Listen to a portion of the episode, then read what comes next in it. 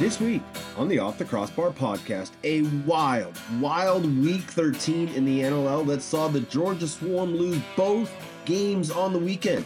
The Calgary Roughnecks are on a three game heater, and Zach Currier stops by to join us. We'll give you another round of box bets, keep the vibes positive, and a whole lot more this week right here on OTCB.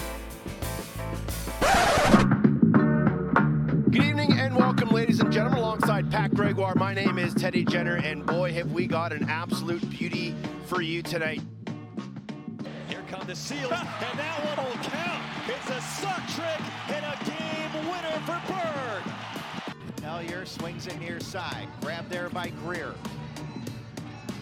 Greer in front. Jackson shoots and scores. Casey Jackson. Small to the outside. Driver scores. He's in the zone. Driver has two. Little drive, kick back to Shanks, save made, rebound. Benesch all alone scores. Too much time for Ryan Benesch, and he's got the hat trick. Now Josh Currier with it again. Currier has room, takes the shot, scores! Josh Currier gives his team the 12-11 lead. Crawford with a sense of urgency. Looks. Jump shoot. Scores! What a goal by Callum Crawford. Well, it's a 9 0 run. Make it 10. Make it 10. Eli McLaughlin's just showing off now. Save by Jamieson and he'll outlet the yawning pass as it bounces into the net. And plenty of time left on the clock, so an empty net goal scored by the goaltender, Doug Jamieson. That might be the most calm goal call on a goalie goal in NLL history. We all love John Gerler, but come on, man, show some energy. Even though it is the opposing team and your home team is losing, it's a freaking goalie goal. What are we even doing? Welcome back to the Off the Crossbar podcast. He is Pat Gregoire. Find him on Twitter at P Greggy. I am Teddy Jenner at Teddy Jenner. The show at OTCB underscore podcast or on the Instas at OTCB podcast. Uh, tongue in cheek, but I am a little ornery at some things over this past week, and that was just one of them. But what a wild and crazy week 13 in the National Lacrosse League. Patty, what the hell is going on? How was the dent in your couch? It was huge. I don't know if it's, I've actually been able to floof it out of the couch.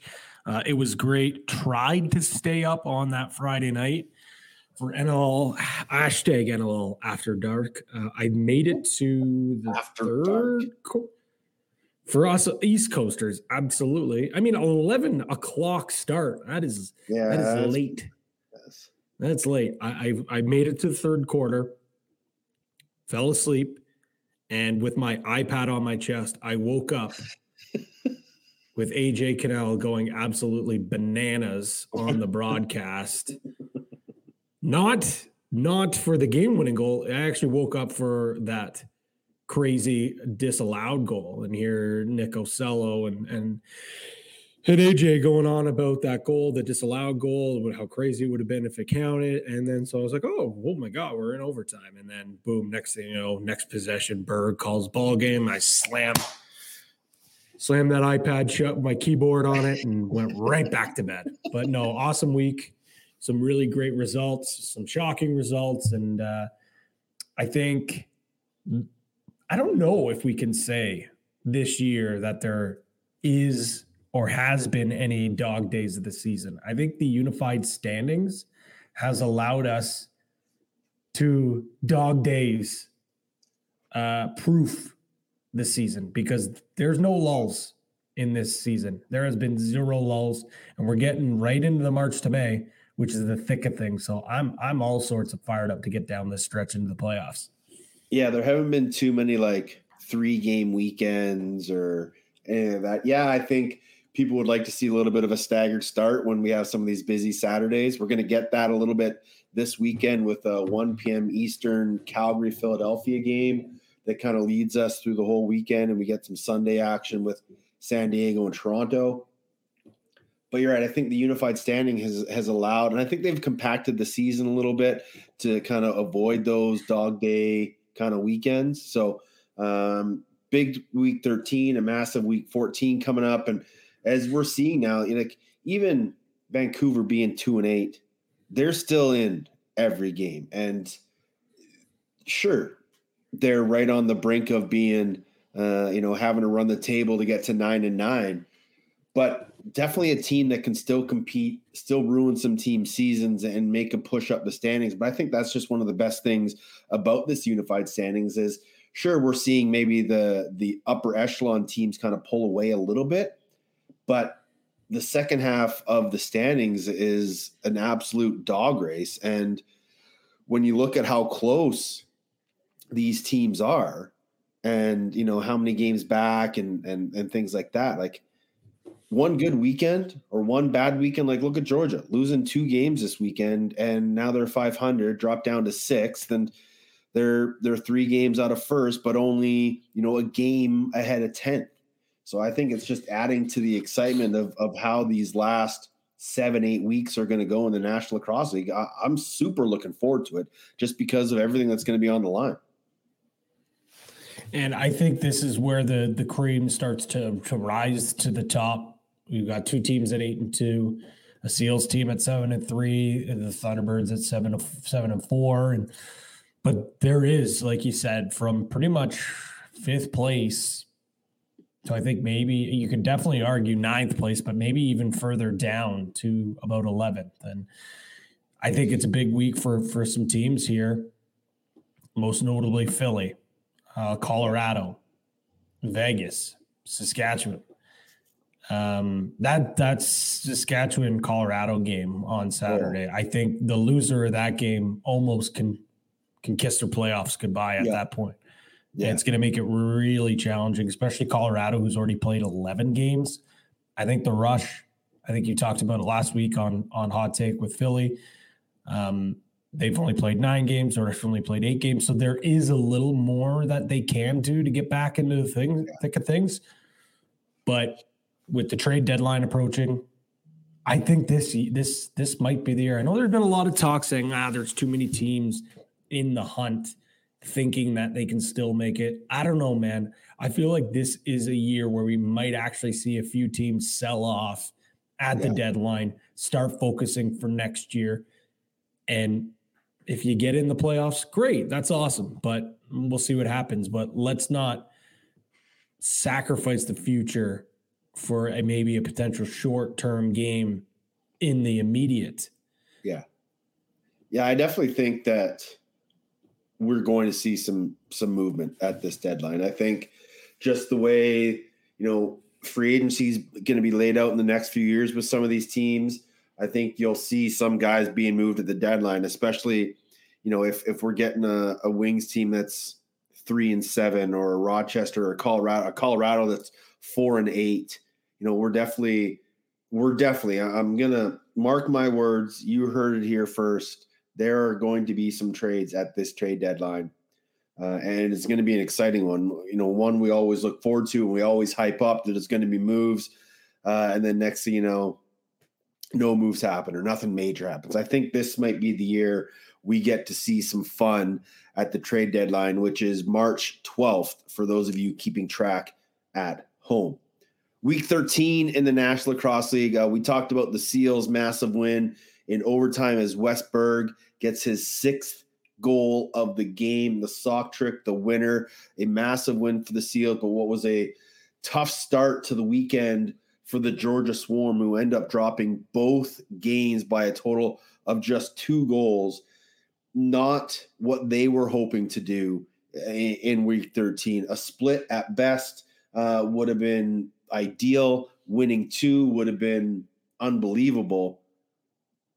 But to drop two games when you were in both games is absolutely crushing for this Georgia Swarm team, who were one of the talks of the town to start the season. We all remember what they did last year, you know, starting 0 and 6 and going on that unbelievable run on the back half of the season. They kept that momentum up into this season.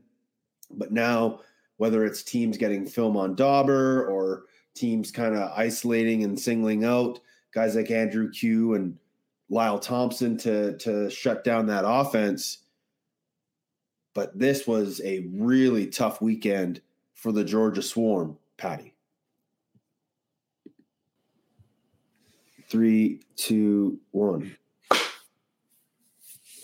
Yeah, it certainly was backbreaking. And, and as you mentioned, you know, you blink and now you're 500. But you know, with the game this weekend against Halifax for our TSN doubleheader, I had an opportunity to talk to some of the guys on the team, Ed Comeau, and yes, the the two the two losses are are you know it it does definitely does weigh on them, but they they just more or less are more stressed on the fact that this is kind of a season long issue. Is that the, the fact that the consistency just isn't there? It's it's just not there for that group right now, and it's not just a game by game consistency. It's a shift by shift, a quarter by quarter, uh, uh, half by half. They feel that no lead. It doesn't matter if if they're up big. Like no lead feels safe at the moment. And these double header weekends or these these you know, short turnarounds, uh, if you aren't playing consistent, it, it can bite you. And Georgia's team last year, where a slow start plagued them, with the unified standings at the end of it might not just be a slow start that could hurt you. You could look back and look at those two wins there and say, even if we split them, maybe yeah. we're in the playoffs or maybe we're a, a, a, top five seed. Now, I mean that that room for error just isn't there. It, it's just not there, and and that's what makes the unified standings so awesome. We kind of joke about it each and every week, but is it truly time to start thinking about Wes Berg being an MVP? You have to. You absolutely have to. He's the heartbeat of that offense right now. Uh, he scores big goals. He, you know, just does so many other little things for that offense. Grabs loose balls, grabs repossessions. You know, he uh, tries to eliminate reverse transition, runs hard to the bench. If he's got to go back on defense and, and take a shift to to take away that transition, he'll do it. Uh, he's the captain. Uh, when you look at the value that he brings, he's got to be there. I know Austin Staats having a hell of a year just one goal shy of 30. He's got 60 points per, he's got 61. But with the the load that those two are carrying right now, and I guess the emotional load, the leadership that you you go into it in Adberg, like I'm sorry, you, you can't not have him. Mm, you know, you, you simply can't have him uh, not at the top uh, of maybe not necessarily the top, but if you're putting a ballot together, man, he's got to be on that ballot. He's got to be at least top three. Oh, absolutely. It's like they're they're third in the NLL right now. If if they win two games this weekend, they're top the standings. If he has another big two games, like you, you have, like we all know, Nick Rose and Jeff Teat are are going to be up there. Throw whoever else maybe into that mix, but what what Wes Berg has done and steadily done for this Seals franchise one of these days has to finally get appreciated. Only three guys on the team have more loose balls than him. Um, Trevor Baptiste, obviously. Kyle Rubisch has one more than him at 64, and then Patrick has 70. So he's only got seven more than Wes Berg. Like he's almost second on the team in loose balls as a forward. Like that just goes to show the the hustle plays and all the extra stuff that Wes Berg does for this team. And yeah, I think the end of the day, he is going to be one of the finalists for MVP unless San Diego just absolutely lays an egg and goes winless the west, rest of the way, which definitely isn't going to happen. Uh, sidebar: Go listen to Patrick Merrill on Coach's Call this week with Brad Challoner. Uh, a fantastic conversation going into the mind uh, of Coach Merrill, and then also listen back to some of the other ones that he's done. It's it's a really cool question line uh, throughout the whole conversation of every coach has because it's not breaking down games, not you know looking ahead to games. It's more about philosophies and strategies and personal identity as a coach. So uh, go listen to Brad with Patty Maryland and some of the other coaches out there as well. Uh, the Colorado Mammoth put an end to the New York Riptide sort of strength of run uh, with a dominant performance. I don't think any of us saw that coming. But man, it couldn't come at a better time for the Colorado Mammoth, who are near healthy, if not fully healthy. Uh, and, you know, that was their best performance of the season. It was convincing. And Mhm. I, I don't know. I don't want to take anything away from, from, what they did because it was impressive and and the way that they were able to, to to just completely take over to that game was exactly that impressive um but that second half performance from the Riptide was absolutely pitiful. Getting out, outscored, what's uh, tw- 12 to 2 Yeah. in that second half. Um, I think they they they only had like about I think it was like 15 shots or something Mhm. even in the second half. It was miserable, but again, you got to give credit uh, to Colorado for for holding them to just that many shots. You got to give credit to the offense for coming to life and scoring those 12 goals in the second half. Um, but for as good as Colorado looked in that game, especially in the second half, especially down the stretch, um, man, oh man, that is a cause for concern if you're the Riptide, where you think you flip your season on its head, and then now you have two losses where you get completely dominated in the second half. Mhm. Um, Dan Ladouceur and his coaching staff certainly back at the drawing board and trying to figure things out. There won't be panic because they've been here before. Um, that's just the the nature of lacrosse. That's just the nature of this league. It is kind of a week by week week. But as we said, like now they're outside looking in. Two weeks ago, they were on the inside. They were the plucky underdogs. They were the hottest story in the NLL. Two losses in a row, boom, boom. And all of a sudden, now you're back on the outside looking, try to get back into this playoff race. uh, in their last four second half quarters. So the game against Toronto and the game against Colorado, five goals. That Not good.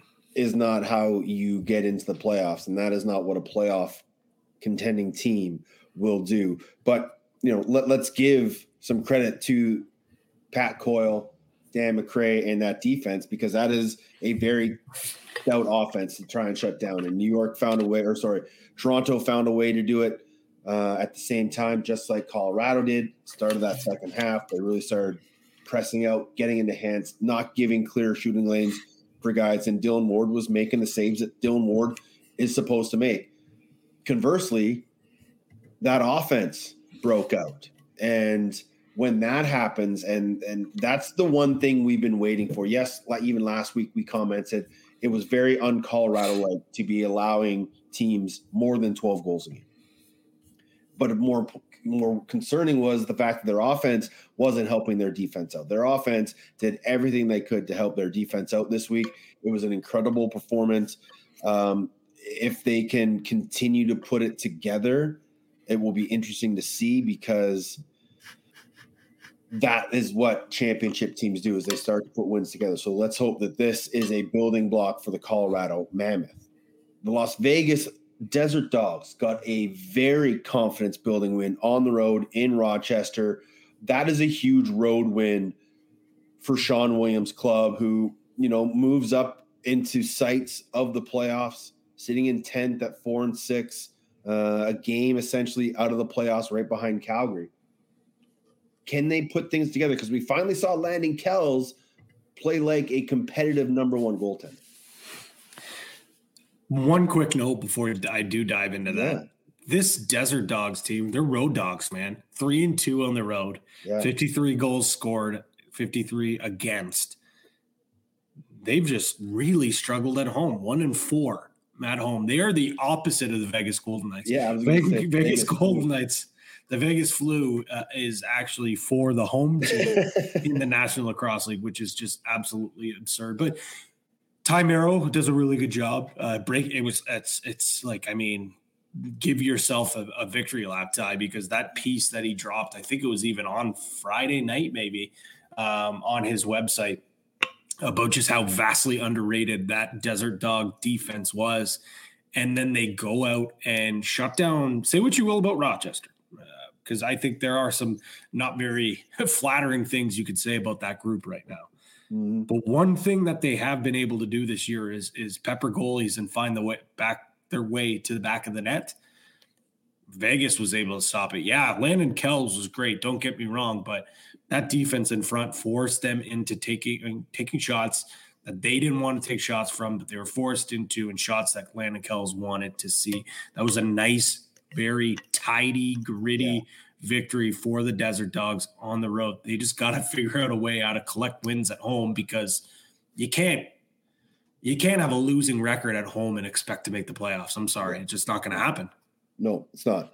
Um, I know we don't want to rag on them when they're down, but are the Knighthawks all but out? Oh man, uh, something's got to change really fast for this group. I mean, they've said it a billion times now. Like just the the losses, they continue to to gather. You you, mm-hmm. you know you're in big trouble. They're they're in 14th. Yeah. They what was it, three, four weeks ago? They were, you know, hovering around in that playoff spot somewhere. They have so many teams that they have to jump. They're they're three and six. Um, they've lost six games in a row, Teddy. That's the yeah. quietest six game losing skid I think I've ever seen. Um, they're in big trouble. Something's got to happen if they want to get back into it, or maybe they realize, you know, with the loss of Hartley, um, that's been massive. We can't undersell that. No, and I think at the start of the year, sorry, not the start of the year, but when that happened, Hutchcraft was at least holding down the fort. Yeah, and it wasn't on him. And I'm not saying it is. It still is on or isn't on him. He definitely needs to be better. They need better quality goaltending to win some of these games. I think if you again another plug for Ty. Look at this. This is wild, man. The, the amount of pub I'm giving him, I'm sick to my stomach. Um, but if you look at his goal saves against, uh, you know, metric of uh, expected saves, I think Hutchcraft is is dead last amongst all starters. And if you are a team that is battling for a playoff spot, you need you need better than average goaltending. You can't have be- like well below average goaltending. That just simply can't happen. I don't care how many goals Ryan Smith and, and, and Connor Fields are scoring each and every week. It just can't happen. And that's another thing with the offense. As dynamic and electric as they are, they need more than just Fields and Smith. Fields, 60 points in nine games right now. That's phenomenal. Smith, 57 in nine games. That's phenomenal. Uh, Ryan Lanchbury, 37 in eight. That's too big of a drop off. And then the drop off is even more drastic after that. McCombie, 27 and nine. Waters, 23 and nine. Hazen, 17 and eight. That can't happen. Like you need more than just two guys in the NLL. If you're going to be a competing team for the postseason, because teams are going to key in on their top guys. And even if they aren't able, they say, you know what? Smith, Fields, they're going to get theirs. They don't have enough though to knock us off and beat them just by two guys. Yeah. If we can shut down those other guys and not allow them to go off, and Fields and Smith still get their five, six, we're fine with that. And I think that's what happened with Vegas. I think Shawn Williams, that coaching staff said it. Fields gets six and Smith gets six or whatever. That's fine. Let's not let McCombie or Waters or Lanchbury go yeah. off. And if you look at the stat sheet, Teddy, that's exactly how it played out. Fields three and three, Smith two and four, and then after that, McCombie only one and one, Lomas one and one, Waters one and one, Lanchbury just two assists, Knight two, mind you, Knight first game back, yeah. he might add that might be a, a little bit of a jolt on offense that they might be looking for, but um, really, really, really, really, really concerned for this group I almost think it's like at the point now where it's you start thinking about the future. I don't know what what the I I probably should have taken a look to see what contract status for some of these guys are. They are a really young team. You never want to give up per se on a season, no. but I don't think Dan Carey's picking up the phone anytime soon and and thinking about mortgaging his future to just try to get to the playoffs at this point. That just doesn't really make sense to me with how young this group is. No, I, I don't think I don't think they're going to be sellers at all. Um, I'm just looking at their draft to see what's coming in. Uh, Graydon Hogg, Ben McDonnell, he's there. Um, Jake Doolittle, Jake Pacino, defensive help if he, you know, can really convert into the indoor game. So, you know, again, this isn't on Hutch, but the the continued loss in the last few seasons of Rylan uh, Hartley has been just detrimental to this Night Knighthawks team because they have all the pieces there. They, they have a great young defense. They obviously have a great young offense, incredible leaders in that room, and a GM that you know uh, can build uh, a, a competitive club. Just unfortunately, they've not had the success in net, and largely in part due to the injuries to Ralphie. So um, that that that's a concern. Um, they've got Panther City this weekend, then back to back games against Albany leading into the deadline. And that's, you know, I think where you might see, you know, some teams maybe call for a, an older D guy or or something like that, but you're not trading a Ryland Rees. You're not getting rid of any of your top O guys. So um, it'll be it'll be interesting.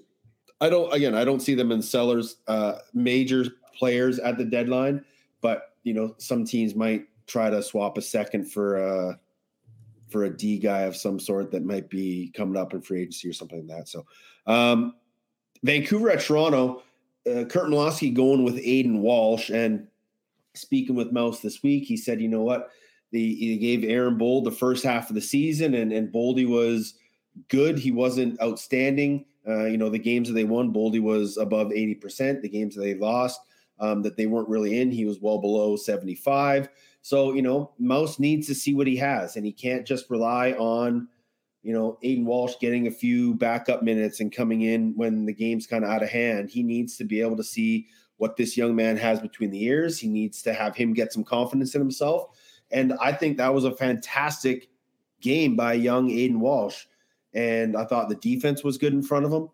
Uh, I thought they really limited what Toronto could do. It was unfortunate the that Tom Schreiber woke up and they started getting some some goals sweeping across the top on Walsh that that opened that game up. But Curt Malawsky said after the game, you know, they played 56 really good minutes. It was just one tough stretch where they gave up three or four in a row and the Rock were able to pull away. And unfortunately, Vancouver's offense just couldn't get it done. But if Aiden Walsh can can give them those kind of minutes, I, I think they have all the confidence in that young man. This this season's super frustrating for for a magnitude of reasons but you know if you if you go back to that colorado game they lost in overtime. Yeah. Ke- Keegan Bal's hand may or may not have touched it. Let's just say you you flip that. Yep. They go they go two and three then they lose to to to the roughnecks you know wasn't their night they go to two and four then they beat Saskatchewan instead now they're three and four. You go to Colorado, they end up, you know, losing. They're they're back to you know three and five. Then you go to that Georgia game again, another controversial. Yeah. Like there are a few of these wins where you flip them the other way, and this could be a completely different season. With that being said, though, it's like you get up to four wins, five wins. Sure, you're at least in the mix but how much does that really change? Maybe you have more of a self or a, you know, a sense that isn't quite there. It's a false sense of, of hope. Mm-hmm. At this point, you're two and eight, you're out of it. Figure out what you have. Figure yeah. out what you have with Walsh. Figure out with what you have with some of these young guys in the lineup. Give other guys more minutes. Figure things out. Hand the keys over to some of these younger guys. And is this a an opportunity to sell off some guys? I think so for sure. I think some of the older regime guys that were around have been around for a while. You know, maybe maybe it's an opportunity for for them to get a fresh start somewhere else. Maybe it's an opportunity to get a little bit younger, to to get more picks.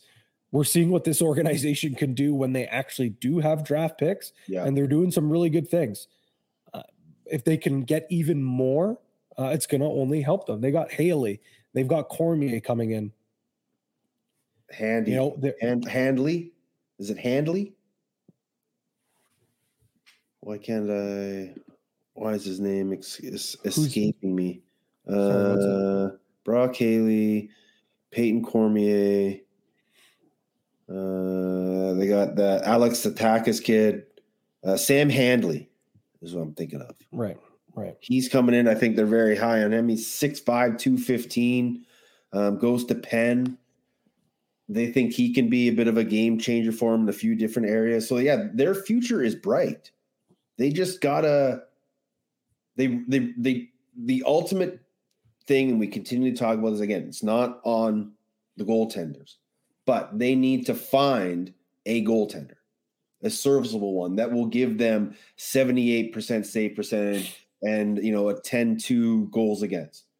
They need to find that, and they need to find out if Aiden Walsh can be that guy. And this past weekend, he showed him. Now he's got to put it together for another weekend, and it's another big test as Buffalo comes to town this weekend. But I think at the end of the day, if you're Vancouver, that's a great performance. Conversely, for the Rock, very banged up, but they were able to find a way to win in what was a slugfest of a lacrosse game. I, I don't think they'll look back on the game negatively. They'll just kind of, great, we got the win. It wasn't our best. Let's just move on. It's almost like survive in advance mode right now yep. for the Toronto Rock. No Dan Craig. I think it's very apparent you look at that offense without him. And yeah, maybe he's not as valuable as, let's say, a Tom Schreiber or a Mark Matthews, but he's not that far off in considering how valuable he is because of the things that he can do. Yeah. Um, he's so instrumental. He's he's so so important to that offense. I think you look at a guy like Chris Boucher, and again, the the ball just not quite. I know he has two, but the luck is just not on his side this year. I thought that was probably one of his best games after being a, a healthy scratch in Montreal. He looked engaged. He was getting to the the dirty areas of the floor. He was mixing it up. That's kind of the player that they expected when they brought him in, and and it, I do kind of feel feel for Boucher for a little bit because they weren't expecting Tom Schreiber not to start the year for that long, especially as well. Yeah. Boucher uh, on that right side then became the ball carrier, which he's not doing. He's the guy that was the trigger man from the outside, which he hasn't done since he played for Burlington Junior A. He was kind of playing outside of a position that he wasn't used to. And then when Schreiber then came back, then finally, as he was starting to get used to playing one way, he had to go back to where he was playing. And uh, unfortunately for him, you know, when you're going through a slump and the ball's not dropping for you, uh, it just magnifies everything else. I think if he can get going, if he can start scoring the ball, if him and Tom Schreiber can really build that chemistry in the two man game, that's that's only going to open up another dynamic. Corey Small, like only had five shots on goal, uh, two assists, like a very pedestrian game from Small, considering how hot of a stick he had. But you know, we're nitpicking here and there. They yeah. came out with a nine five win. The defense was phenomenal, even with missing uh, de Snoo and Jubenville. I thought they were great. I thought Nick Rose was phenomenal, and I think they're just going to take it game by game and and really just try to get through this, get as healthy as they can. And at the end of the day, I think they're clearly in win now mode. They have first round picks, which they haven't had in, in quite some time. Does Jamie Dawick continue the trend? And at the deadline, does he look to add more? Uh, we don't know really how long these other guys are going to be out. Can they sit on their hands? Do they maybe go and, and, and make a move before that? I, I really don't know. I just think that maybe even Jamie Dawick's not even looking that far ahead in advance. And this coaching staff is just saying, let's just take it game by game. Let's win. Let's survive in advance, chip away. We're at the top of the standings, you know, with Albany. And let's let's let's just take care of the task at hand. And unfortunately for them this weekend, it's it's a tall task with a pretty busy slate of two games on the West Coast. Do you know when the last time Matt Vinc did not play play like dress for a national lacrosse league game? I believe it was the Cold War, or was it the? it is a very, very long time. I think what 06 maybe? The last game he didn't play before he dressed in every single game of his further career was April 9th, 2006 a 9 8 loss for San Jose at Minnesota in overtime. He had played two games before that. And then he played, he backed up in the last two games of the year at Arizona and then home to Arizona. And then he is dressed, if not started, every single game since leading up to this past weekend. What an unbelievable run. That is that is insane. I it just goes to show like the longevity, the that it, it just makes it so much more impressive from what we're seeing. I'm actually just scrolling back to see when the last time he did not start a game. And apologize. I apologize, folks, because it's been quite some time. April 29th, 2017. Uh Rochester at Georgia. That was the last time he didn't start. Yeah. He did dress that game, of course, but he Yeah. did not start that game. That is absolutely banana lands. So he's played 278 games. He only played four his rookie year. So that's uh 278. Let's less it by two. To, so 276. 276 straight appearances in a game. backup or starter or backup. Ridiculous. But unfortunately, and we had this conversation with Steve Dietrich leading up to our game this weekend. It's put their goaltenders, their backup goaltenders, in really tough situations mm-hmm. because they haven't had to play very much. And in Buffalo, they've been a little more lenient in taking Vino out of games that are out of hand or or pulling him in games where they're not leading or either way out of hand. Conversely, Colorado never takes Christian Del Bianco out of the net ever. Mhm. So it put, you know, guys like Devlin Shanahan and Doug Buckin in really tough spots. You know, now we see Devlin Shanahan get his first start in the National Lacrosse League, and he was okay, but he looked like a deer in headlights at times because his first ever start was in front of 17,000 fans at home in Buffalo. Mhm. So as good as Vino has been, I think it's always been sort of a catch 22. Yeah, you got the best in the world, but what do you got behind you when you haven't had to rely on them? So this is a big stretch for the Bandits and Devlin Shanahan to get through this Matt Vinc injury. Who knows how long it's going to be? I mean, you you're you talk to some of these guys. You talk to Chugger. You're you're doing the game this weekend. Like, what is the vibe around that team? What like you know, Josh Byrne. You know, still had six points, three goals, three assists. Smith still had his six assists. Cluche, I thought I thought Cluche had a really really good game, but like it seems in this games they lose, they get a lot out of their top guys, and it's the cast around them that doesn't. And in the games that they do win, it's a guy like Fraser going off Yeah, for a big yeah. night.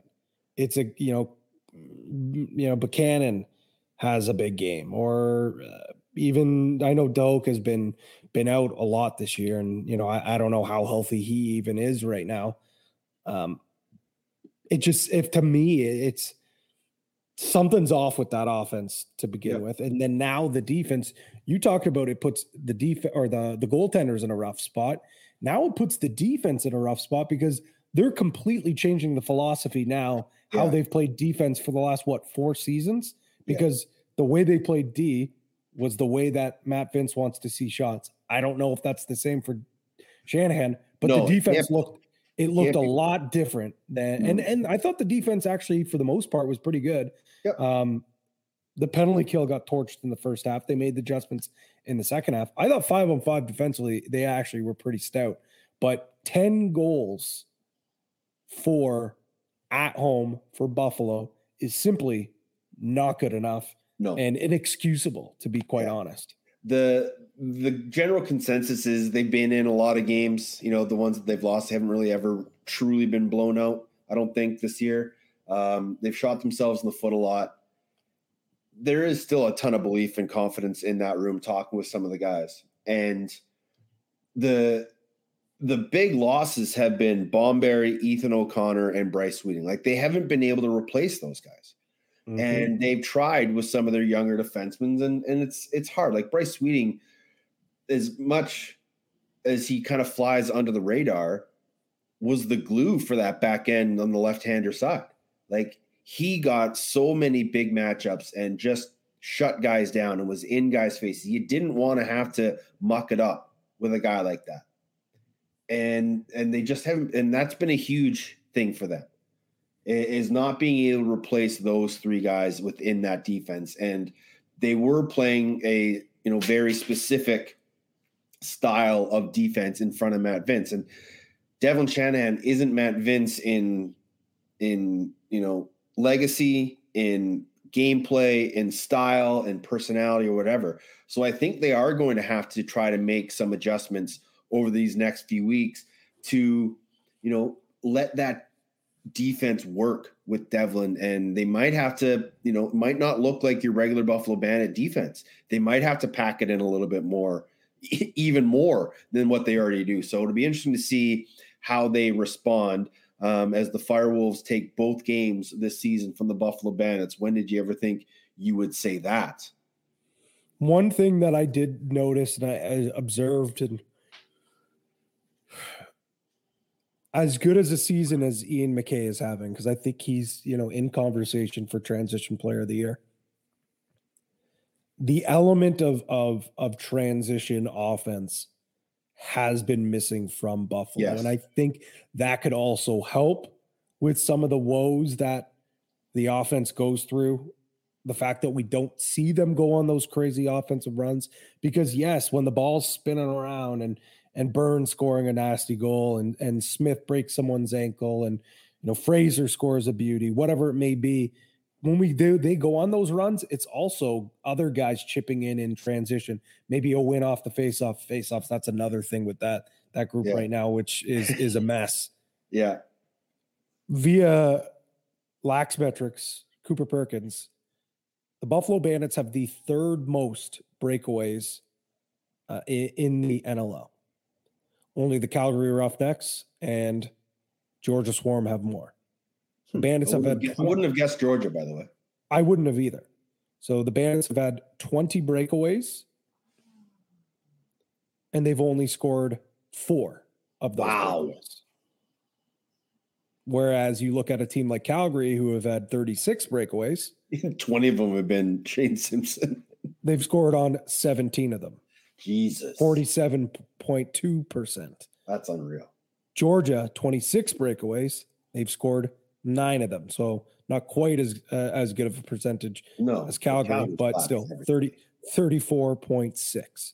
That's crazy. They're generating the chances. And that's yeah. not even that's not even including two on ones. That's not including three on twos. That's not including other uh, like transition yeah, opportunities. That's just, that's just clear clear cut breakaways.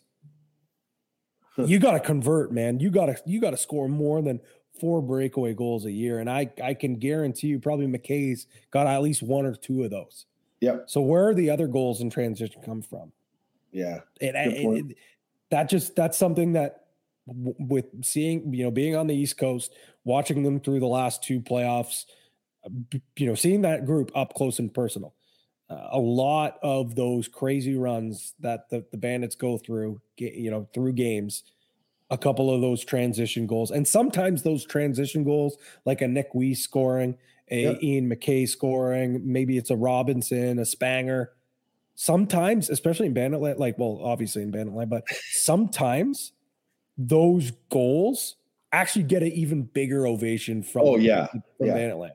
Yeah. And that gets the offense, gets them going. So to me, that is maybe I'm nitpicking here, but no, I, that's that's a very good point. That's a very taking, good point. Taking a little bit of pressure off your offense as a defense, scoring those transition goals, that just that just allows your offense to breathe a little bit more. Yeah, and when you're getting you know two, three a night out of your back end, that that's when that 10 goals a game turns into 12, 13 goals a game. Yeah, it, and it just it can completely turn around a team season. Um, Speaking of turnaround, turning a team season around, a massive, massive win for the Halifax Thunderbirds in Saskatchewan, eight points from Petterson, seven from Shanks, six each from Staats and Benesch.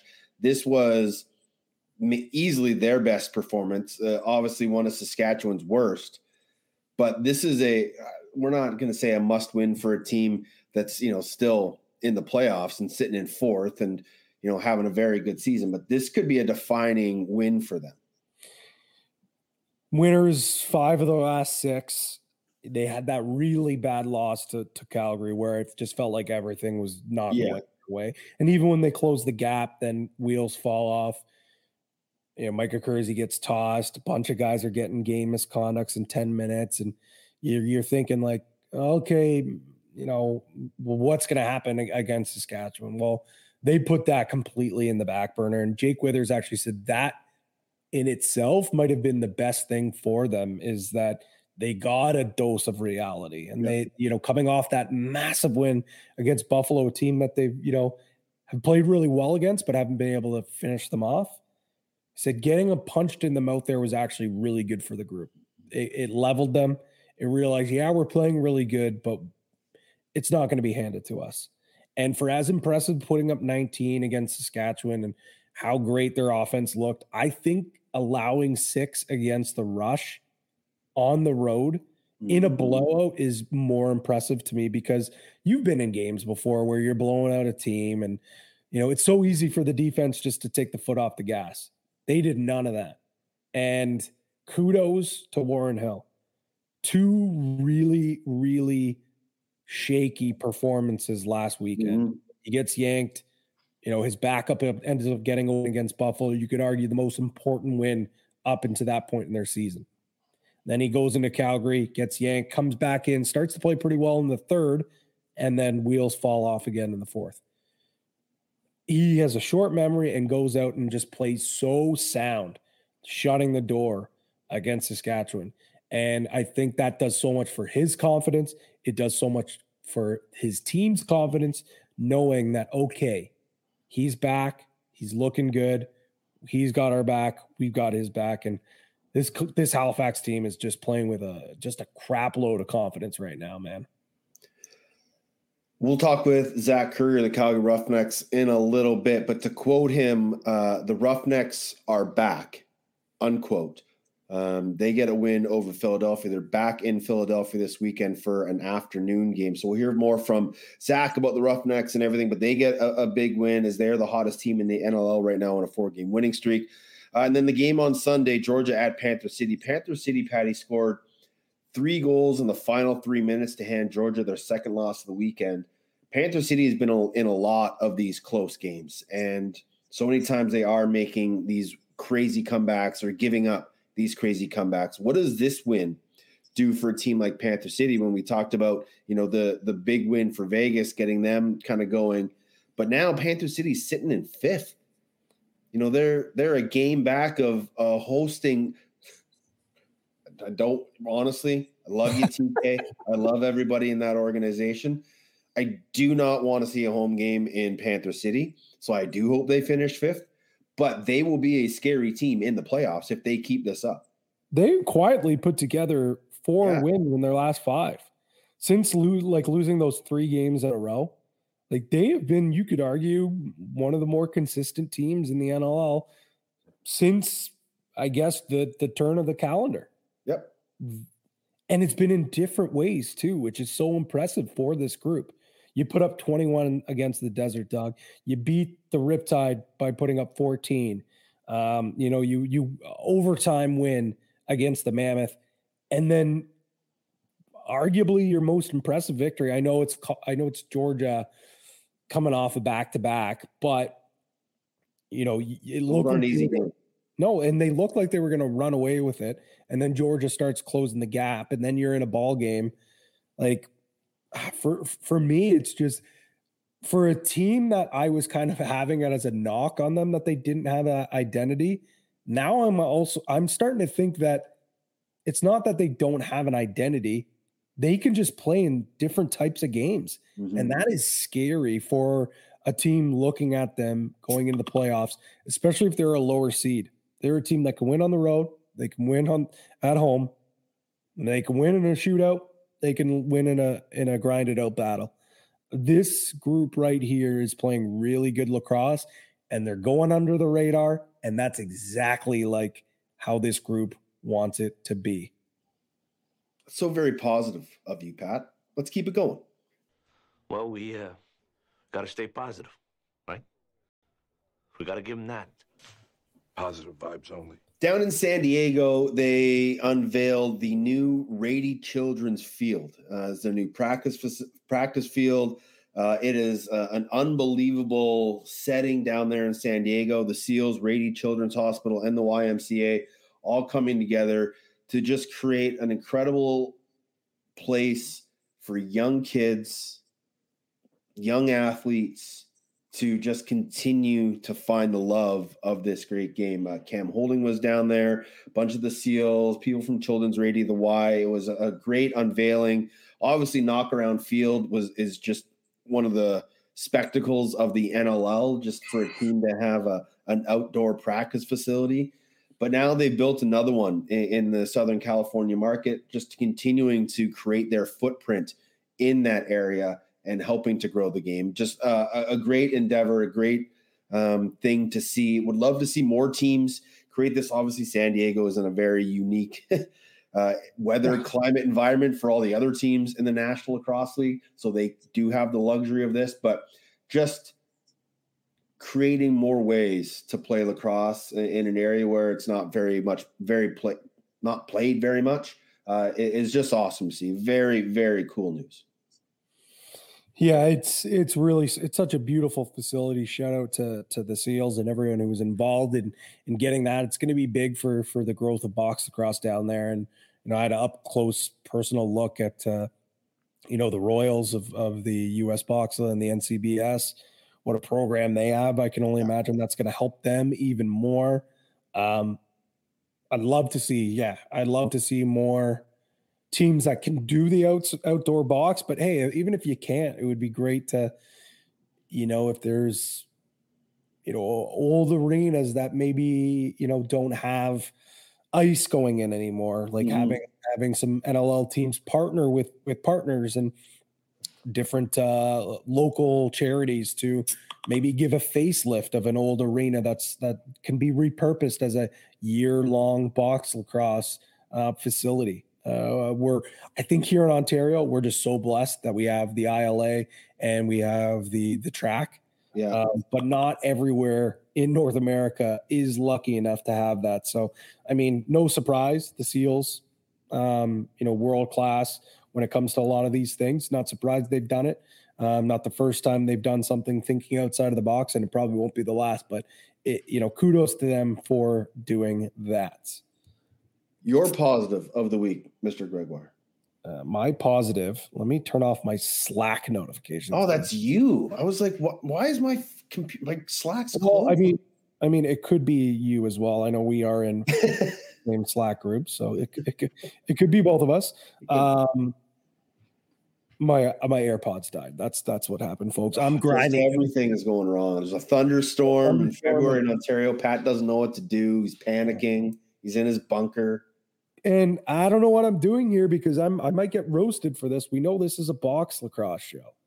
Bring it. But I'm gonna I'm gonna give I'm gonna give love to the outdoor game. And at one point, the number one prospect in professional field lacrosse, Pat Spencer. Ah. From former first overall PLL pick, the all-time NCAA uh, assist leader signed a two way contract with the Golden State Warriors and made his NBA debut. Actually, amazing to see. I mean, this Hello. is a, this is a guy that you know won the Tewaaraton was literally the best prospect. Yeah. But said, you know what? Lived out a childhood dream. Went over, played, um, you know, played basketball in your. I think he finished off his uh, his NCAA eligibility though first playing college hoops and then yeah. um, you know played pro uh, and then just grinded his way in the G League and and now he's you know a bench guy for the Golden State Warriors. Uh, That's like crazy. pretty remarkable. Just goes to show you how good of an athlete he is and You know that door will be open, Pat. Whenever you want to come back to the game of lacrosse, the invite is there. So I just I think that's such a cool story, and in itself as well, it's it's great positive spin for the game of lacrosse because that just goes to show you kids like you know keep playing every sport you can. Keep doing it. It look at john tavares. Look at look at uh, pat spencer. These are guys that played at an elite level for a very long time. Spencer even more. I mean the guy played college lacrosse yeah. before he switched over um, playing multiple sports is is not a bad thing in fact it's a great thing it's a great way uh, to improve your athleticism cross train and and maybe you'll play in the nba one day hey You never know. Imagine if Pat Spencer wins an NBA championship before he wins a professional lacrosse championship. I know the Warriors have been struggling. Um, they're not the Warriors of old, but No, but for a team, hey, they get into the playoffs. Anything can happen with Steph Curry. anything can happen. Uh, Zach Currier of the Calgary Roughnecks is hoping his team can make another run through the National Crossing playoffs. They're currently sitting at eight, five, and five, winners of three straight, and they got to go to Philadelphia. Probably won't get a whole lot of brotherly love in the afternoon, but he joins us this week on the Off the Crossbar podcast. Joined now by Zach Currier of the Calgary Roughnecks, the Water Dogs, and uh, the PLPA. How are you, brother? I guess I'm good. How are you? PLPA anymore. It's the NLLPA. retro, retro PLPA. I'm old, man. What's going on? Not too much, just uh, gearing up for Philly. Yeah. Uh, speaking of Philly, I guess this kind of came as breaking news. Uh, the Water Dogs coach, Philly Water Dogs, Andy Copeland announced that he was stepping down on Thursday, or sorry, on Wednesday. Was that news to you? Did you have a sense that it was coming? Um, news to me for sure. Uh, I know that he has had his frustrations um, dealing with the PLL and just kind of some things that he wanted to see done that that weren't done, and uh, for whatever reason, he always seemed to be put in a bad light from the league, which uh, I never really understood. He was a great coach. He obviously was a very successful coach. Brought us to the championship two years in a row, one of which we won. Um, He's awesome guy, really supportive. Tough to see him go, but uh, have all the respect in the world for for Cope and uh, wish him all the best. Uh, him and Kate and, and their three kids. So they'll be having some fun summers.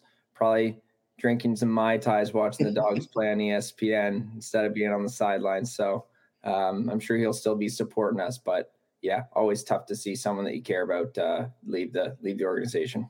Were you watching the championship series, and what did you think?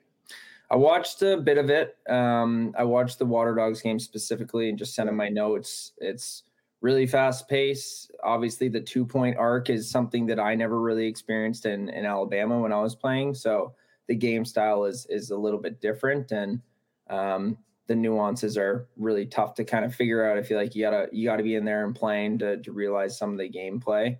Um, but overall, a ton of talent on the field.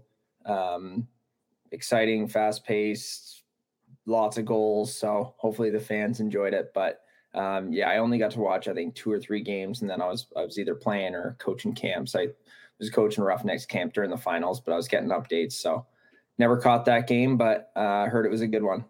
Uh, you know, let's let's move to the Calgary Roughnecks and just the the continued growth of Alberta lacrosse. We're seeing it with the talent that's coming into the league each and every year now. Um, what are you seeing out of the growth of Alberta as you continue to do these types of camps?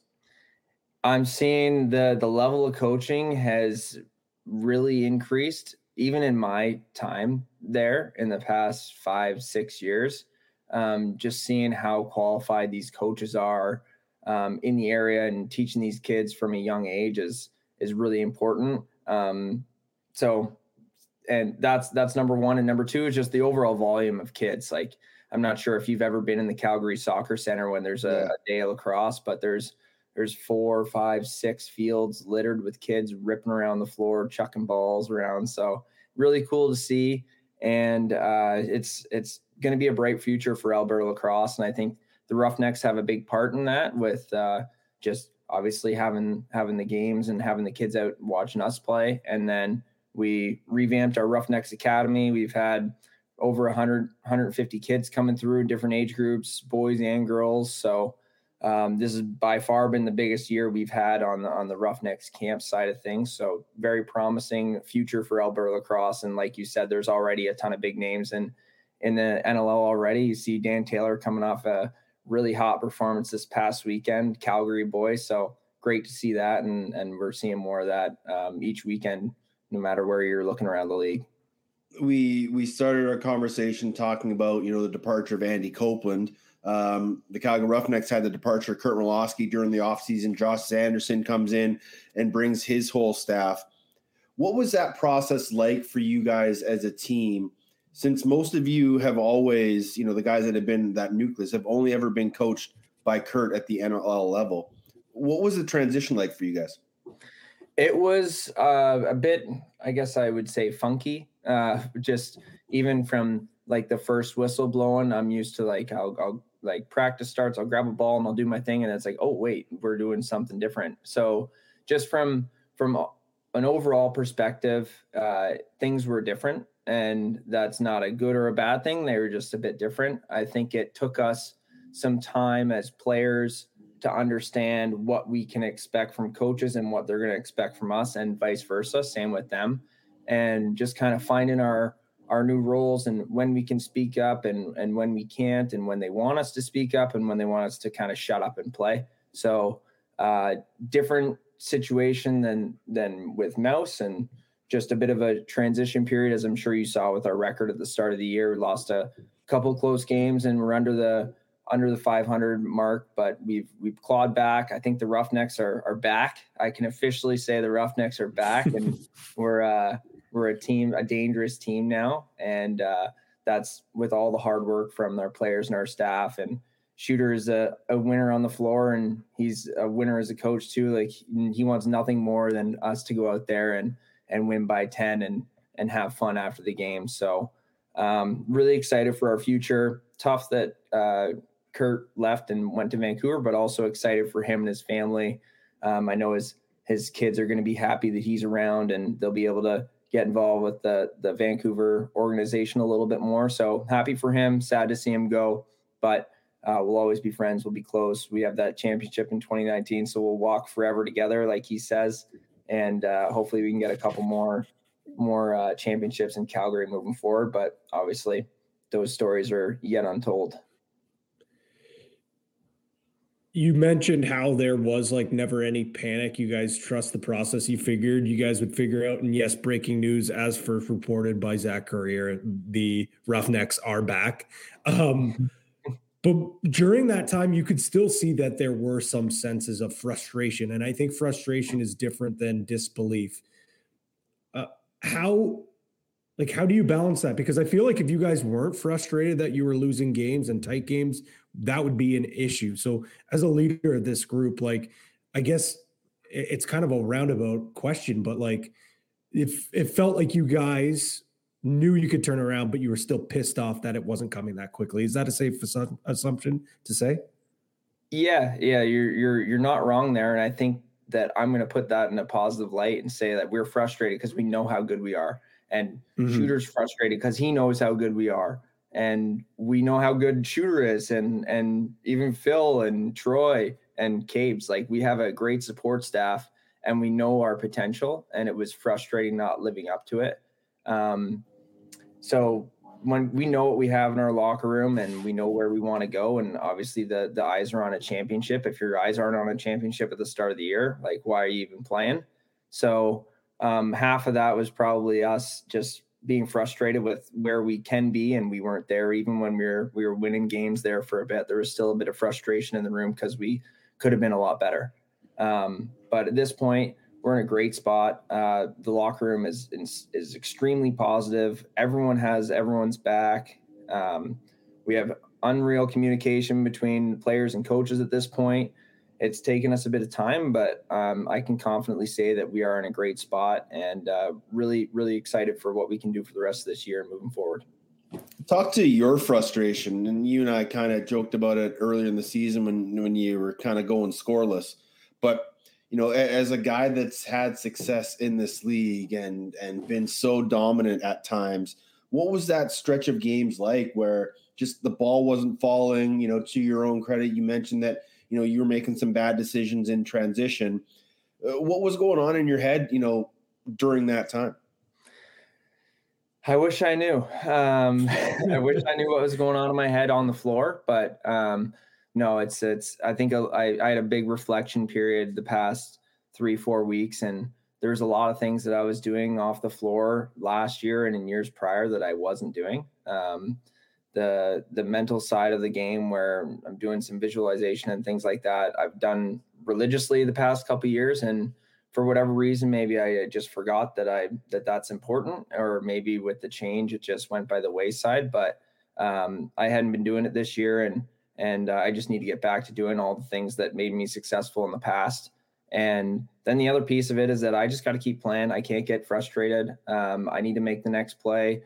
This game is a matter of inches. Like you take this year, I've hit four posts if if those four four shots go in, we're probably not having this conversation. So it's a it's a game of mm-hmm. inches. Um, and last year those those shots were going posting in, and this year they might be going posting out. But I got to just stick to the process and make sure that a I'm being very responsible defensively, and b getting the ball, running up the floor, being confident, making good decisions, um, and try to put it all together. And hopefully the second half of the season we can see more fall, but um, that's also not the end all be all for me. If I can stay back in my end and keep the ball out of our net and throw the ball to Shane Simpson, who's on an absolute heater this year, I'm I'm fine with that too. So we have a ton of weapons on the back end, and our transition game is still strong. So uh, not too much of a concern for me that I'm personally not scoring because we are as a team. Um, but yeah, obviously would be would be fun to put a couple in the net. So hopefully I can do that for the rest of the year. You mentioned uh, Shane Simpson like lapping the field in breakaways, which is just ridiculous. But Harris uh, Matsuoka sneakily getting into the conversation. He's now really found his his spot on this team, especially in that transition game. Where have you seen his evolution since joining this team a few seasons ago? He has always been the hardest worker on our team. So I think it's just it's about time that he's kind of broke through that barrier. Mm-hmm. Um, we all see how hard he works. He's the most positive person on our bench. He's he's like your personal cheerleader. If I go make a good play, he comes up to me and tells me how good I am.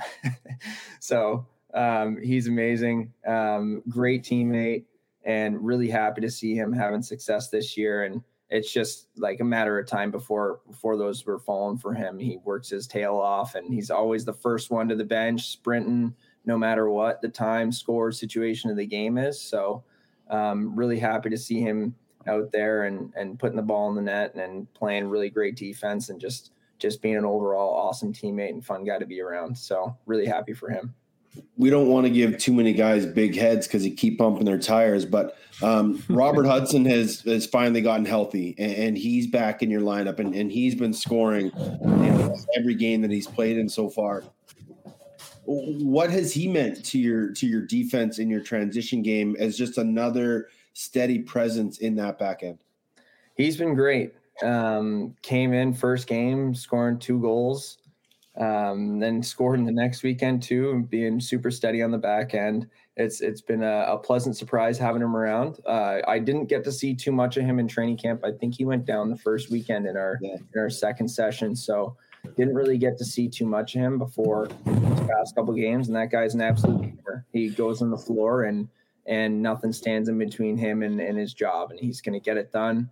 Um, whether that's on defense or running the ball up the floor or putting it in the net. So um, it's awesome that we have him on our team and just shows how many weapons we have on our on our back end. He was a guy that wasn't in our lineup for the first what six games, and now he's been in for the past four, and we've been successful. I apologize guys if I'm wrong on those numbers, but be better um, with your math, man. Come on. Yeah, I know. I need to get better. Um, but yeah, he's he's been awesome for us, and just for him to step in and and find a role immediately is pretty impressive, especially with the group that we have back there. Um, we have a ton of depth, so um, good problem for us to have with uh, with yeah. a bunch of great defensemen back there. Even even a guy like Kieran MacKay, he hasn't really been in our lineup this year, and but he's a guy that grinds and he's played for us last year. Awesome defenseman, but just it's tough with with the guys that we have back there. And and um, we'll we'll see how things go moving forward. But yeah, we have a ton of guys in the back end that are really good. Are we sure Tanner Cook's not a time traveler? Because it seems like he was just picked up from the old school air of lacrosse and, and put in here. How much fun is it watching him go out on offense and just be an absolute throwback? Yeah, it's really fun. And uh, the best part about it is that I don't have to defend him. I was on the other side of what he's doing on the offensive side of the ball, I would be in trouble. That guy's uh, absolute wrecking ball, um, works his tail off. He's awesome at moving bodies, getting Jesse space, creating space for himself, and he's really come into his own with his outside shot. He's stinging corners now too, so dangerous player and for years to come. And uh, really happy he's on our team. So um, hopefully I never have to play defense on him. That's all I got to say. He's one of those guys that, you know, just being around you guys so often, calling TSN games and just getting to know guys. He's one of the most lighthearted kind of jokester guys, always got a smile on his face. It's great to have the super ultra competitive guys, but it's also vitally important to have those guys that know when a joke is for the right time and, and to keep the guys in the mood like yeah, he's got a great pulse. Um, he's he's always cracking jokes and making sure that we're we're having a good time. Um, but with that being said, like when it comes down to business, he can also flip that switch. So um, he's he's really happy go lucky on our side with when he's on our bench. But then when he gets out on the floor, he's got a pretty big fu mentality where he's not going to let you stand in the way of whatever he wants to do. I want to before we get on to to the Philly game this weekend. Jesse King just continues to evolve as not only a, a, player, but a captain and as a leader. What's it like having him be sort of the voice for you guys in that room? And I, I just love his fiery passion, even in shoot rounds. He's always making sure you guys are on task. It's impressive. Um, we'd be in trouble if we didn't have him. That's that's for sure. Um, he's got a huge voice. He's got the a great work ethic. We know he's putting in the work during the week. He he'll send us some of his workouts in in the group chat, and he's in the gym for two hours. I'm like, what the heck are you doing? so uh, you know he's putting in the effort away from the field, and it shows. Like they, I think the guy's what third or fourth in points in the league, mm-hmm. um, and you wouldn't never know by the way that he's out on the floor. He's always sharing the ball, working hard for his teammates, and and making the right play. So really happy to see him him having a great year and and like you said, it's even even better for us to have him in the locker room and being a, the leader for us and the voice for our team. So um, super pumped that he's he's my captain and uh, I will follow his lead every weekend we're out there.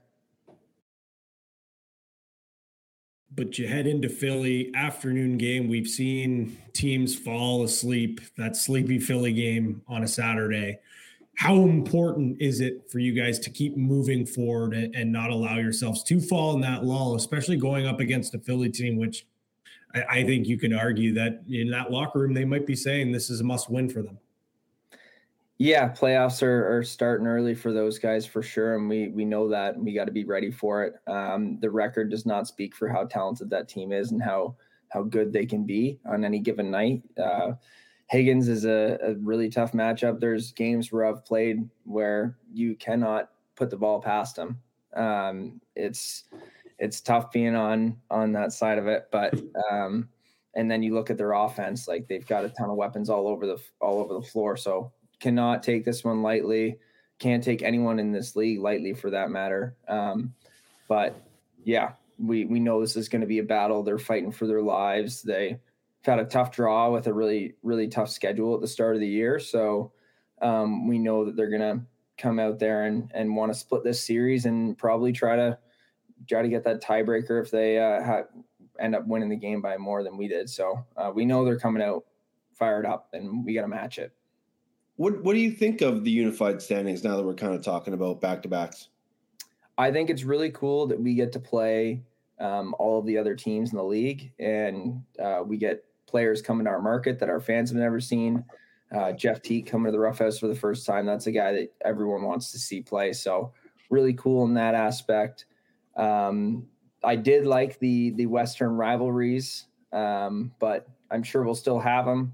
but we just don't get to play those teams enough. And and uh, curious to see how the playoffs shake out. It'd be interesting if we see a, a Halifax and uh, Vancouver series. I'm not sure how that would end up working yeah. out at a best of three. So um, don't envy the NLL and, and league office trying to trying to figure that out schedule wise. Chat with them every Tuesday. That's that's something that's been coming up lately. So we'll see how that shakes out. But um, I like that we get to play everyone, get to kind of measure ourselves up with the top dogs in the league on both sides of the of the, of the country, the East West, or I guess continent for that matter, North America. Um, but yeah, we'll see how it goes. Um, I don't I don't have any uh, complaints right now. I'm just happy to be able to play everybody. I want to shift to the the PA and and the league, obviously, with your role. I believe this is the the last year of the CBA. I could be wrong, but um, well, if, uh, next year will be the last one. Next year, okay, perfect. So, um, you know, with that being said, you still do have a, a full year, but is there any discussions about, you know, potentially extending the current deal rather than waiting to, you know, once that deal ends to then go and, and, and start negotiating a new one? Uh, conversations have, I guess, lightly begun on successor CBA. Um, probably won't happen until the off season, just with all yep. the stuff going on with playoffs and stuff, but we're we're on it. Um, we're starting to get feedback from from some of our guys on uh, teams around the league, and we're gonna get together at the end of this season and, and try to figure out what uh, where we where we can start. But um, we're we're both we're both looking forward to a bright future. Um, motto of the league is the next major league, so I, I I'm a true believer in that in that that saying. So uh, hopefully we can make it happen. But um, just overall, really happy with the relationship that we have with the NLL. Uh, they're super transparent.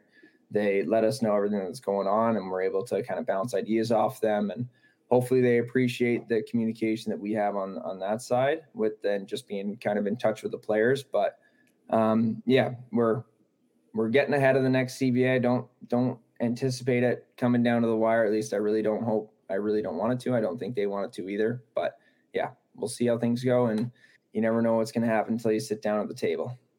Obviously, you know, f- over the last decade, we've transitioned through a few different GMs. Um, where does Brett Frood stand on the list of workable GMs or workable commissioners? Sorry. First of all, he's a lacrosse guy. Um, I think that's a huge advantage. Went to Brown. He coaches high school lacrosse to get kids that play. So um, I think that's a huge positive right now, um, just right off the bat. And then second of all, his his business sense is is remarkable. He's super super smart, hard worker. Um, a lot of the times you'll he'll be talking to us about his his 10 hour 10 hour day where he's on calls. So you know the guy's working. Um, but I think Brett is is awesome for the league. Um, some of the stuff that he's saying is is just kind of like light bulbs popping off in your head. Why didn't we do this five years ago? Type of thing. Um, but he's going to be a great leader for us and bringing all the teams together and and making sure that they're all on the same page and we can move forward together and and helping helping our existing owners make sure that they're successful.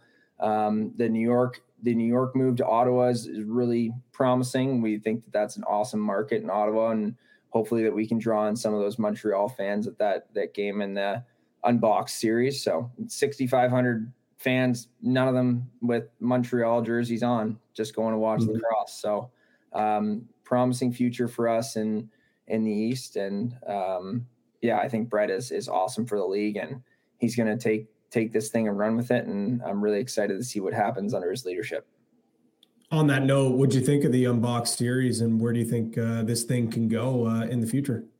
I think it's really cool. Um, like it's shocking to me how many people still don't know about box lacrosse um, at this day and age. Uh, I could even just be walking down the street, someone will see my lacrosse stick, and they'll ask if I play. I'm like, yeah, I, I play box lacrosse. They're like, well, what is that? Um, so the fact that we're getting into these new markets and and being able to showcase our product is awesome. It gives me kind of vibes back in the old NHL days where they were touring around playing games neutral sites. So um, just getting more exposure out to new markets and uh, there's a lot of interest from a lot of markets in getting a team.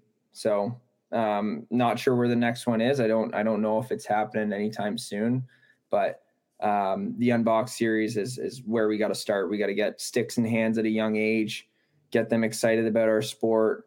Um, I was an eight year old and picked up a stick for the first time. I had no clue what was ahead of my ahead of me in my future with the sport. So really hoping that that's the case for a lot of young kids. And there's there's a lot of opportunities in our sport. Go to college, go play professional, go coach. Uh, there's there's a bunch of different things that we can do just from from playing the game. So the unbox series is is very exciting and a great start for uh, for the young lacrosse fans out there. The game was obviously played on that that new turf that that they're kind of experimenting with, and that, that turf's being used out in Langley and Peterborough, and I think Brampton has it as well do you guys have a say in the turf situation throughout the league? Because that turf in Laval was, you know, literally smooth. So the turf is an interesting topic. Um, I will agree. The turf in Laval was was super flat. Um, I was curious the feedback we were going to get. Um, the guys liked it. No traction issues. Uh, some guys said sticks might have been getting caught a little bit in the turf with the length, but then we yeah. talked with the league, and they the next field can control the length of the turf, and they can do a lot of cool things. So hopefully, we can find a spot where we have the turf in a in a at a length that we like and a density that we like, and it can be completely flat. Um, but back to your to your original point, we don't necessarily have a say in the turf. So the way it would work is if if I step on the floor um, in Calgary and it's bumpy and there's a, a, chunk missing and there's a hole here and whatever, if it's not suitable for us to play, the only option that we would have as players is to not take the field and play the game. Um, obviously, last thing that we want to do as players, um, and it has not happened in our uh, in our past with the league. I think there's been a couple close calls with some some different issues. I think shoes was one of them back in the day. Guys wanted shoes and they weren't taking the floor. They got them, um, but with uh, with turf, it's it's uh, it's a management right things. The the teams have uh, control over that, but we're lucky that the NLL is willing to work with us and we have steady communication between Brian, uh, Max, and Brett with how guys like it and and what we want as players. So um, excited for for what we can come up with with this with this new venture, and uh, we'll see where it goes. But um, the fact that it was completely flat is a huge positive for us. There's guys that have had unfortunate injuries. Um, just rolling ankles and stuff on a on a bumpy turf or a logo or anything like that. So if we can eliminate that, that's a, huge win for us. Does there seem to be a concerted effort for for players to get to full time? We're seeing more of it. Um, you look around the league. There's there's a lot of guys that are uh, tailoring their lifestyle towards being full time players. Whether that's a mix of um, just playing and coaching, or playing and having a, a flexible remote job where you can you can be able to to go work out when you want and and be where you want and travel to places early. Um, but I think that there's a lot of younger guys in our league that are that are seeing the the blueprint that has been made from a few players previously um, that people are following. Um, I would I would call myself a full time lacrosse player. I juggle a bunch of different hats, but um, everything that I do is lacrosse related. So I'm I'm very fortunate to be one of those guys. Um, but the number of number of players that are doing what I'm doing is growing, and if we can get to a spot where um, either even half of our league or three quarters of our league is full time, that would be great. I don't know how that happens. That's what we need to work with the league on and see see what we can do moving forward mm-hmm. to either get guys paid more, or living in market, or get them jobs and where they're playing. There's a million different factors that would lead into guys being full time lacrosse players, but hopefully we can see that in the near future. And it's it's really exciting seeing the young guys come in and they can play in our league, they can play in the summer, you can make a livable salary and and kind of figure things out as you go. You do a bit of coaching on the side, and you're you're definitely having a, a livable salary and good lifestyle. So hopefully we can see more of that moving forward. Does the NLL need to bring back the All Star game? And side question: Do the players want an All Star game? I've been getting this question a lot lately, and I frankly don't know the answer. Um, I feel like there's probably a split between guys who want to do it and go and have a fun weekend in wherever LA or Nashville or wherever the All Star game is, or even Calgary or Toronto in an existing market with our teams. Um, guys would be really pumped up to do it. And then the other side is that I know there are players that have kids like I let's take uh, I don't know Tom Schreiber for example. He's he's an all star. He's a great player. He's got a wife and kid at home. He's probably he actually has two kids. He's the second yeah. one. Uh, so um, he's probably a guy that wants the weekend off to hang out with them, and he's playing lacrosse year round. So I don't know what the consensus would be. I feel like it would be probably a split it would be awesome to have a weekend where we can do some skills competitions and fun stuff. I don't know how it works schedule wise with having a full on stop unless it's at Christmas or New Year's. And then again, you have guys that want to be with families. So it's a it's a good question. And I wish I had a better answer for you. I just really don't know. I really fair enough. Fair enough. Well, I know you're gonna have an answer for this one. When is the next Warrior commercial coming out with you and your brother? I actually don't have an answer for that one. I Jesus. we ran we ran through our, our last gauntlet. We got them all out there, but I'm sure we'll be doing them again soon. Uh, they're always so fun to do, and uh, great sponsor with Warrior and and everything that they do for us, and and happy to be able to reciprocate, whether that's through um, pushing their product or or hopping on social media and doing some funny videos. So um, yeah, I don't know. Stay tuned. Hopefully soon. uh, Zach, we appreciate your time as always, my man. Uh, it's been a, busy week for yourself off to Philadelphia for an afternoon game. Best of luck, my man. Appreciate the time. Uh, good luck, obviously, with the the PA stuff and moving this league forward. You're doing an incredible job, and uh, just happy to see that the league is moving in a positive direction. Appreciate you, my man. Talk soon. Thanks for having me. One of the quietest, humblest, but funniest guys in the National Lacrosse, like Zach Currier. Uh, great chatting with him, and especially being able to dive into the insights of the NLLPA because them having a honest, open conversation with the commissioner, the board of governors, and all that can only benefit the league moving forward. It it seems like it's a very healthy relationship that the league, the commissioner, and the PA have right now. Um, it's it's he nailed it on the head with with Brett Frood being a lacrosse guy. It's it's phenomenal, but at the same time, you can't just be a lacrosse guy. You you you got to have the the business background which he has, and yeah. I I think it can't be too much of a of a happy like you have to have some infighting because yes there's yeah. no growth. And it seems like there is that perfect balance right now. They're getting along really well. They have the same vision but when you look like their their end goal is the same. Yeah. They have some other things where they differ which is healthy which you need. And i think they have the perfect balance of that right now. We've yeah. seen in in year in leagues before where you know the owners have too much power or you see where players have too much power like in the NBA um you need to have a little bit of both. And i feel like this is the healthiest we've seen owner player relationship. And that that that's a big thing with the commissioner. Like he is the liaison between both. And i yeah. think he's doing a really damn good job of it. Yeah you know the how how both sides want to get to the top of the mountain they're two very different paths.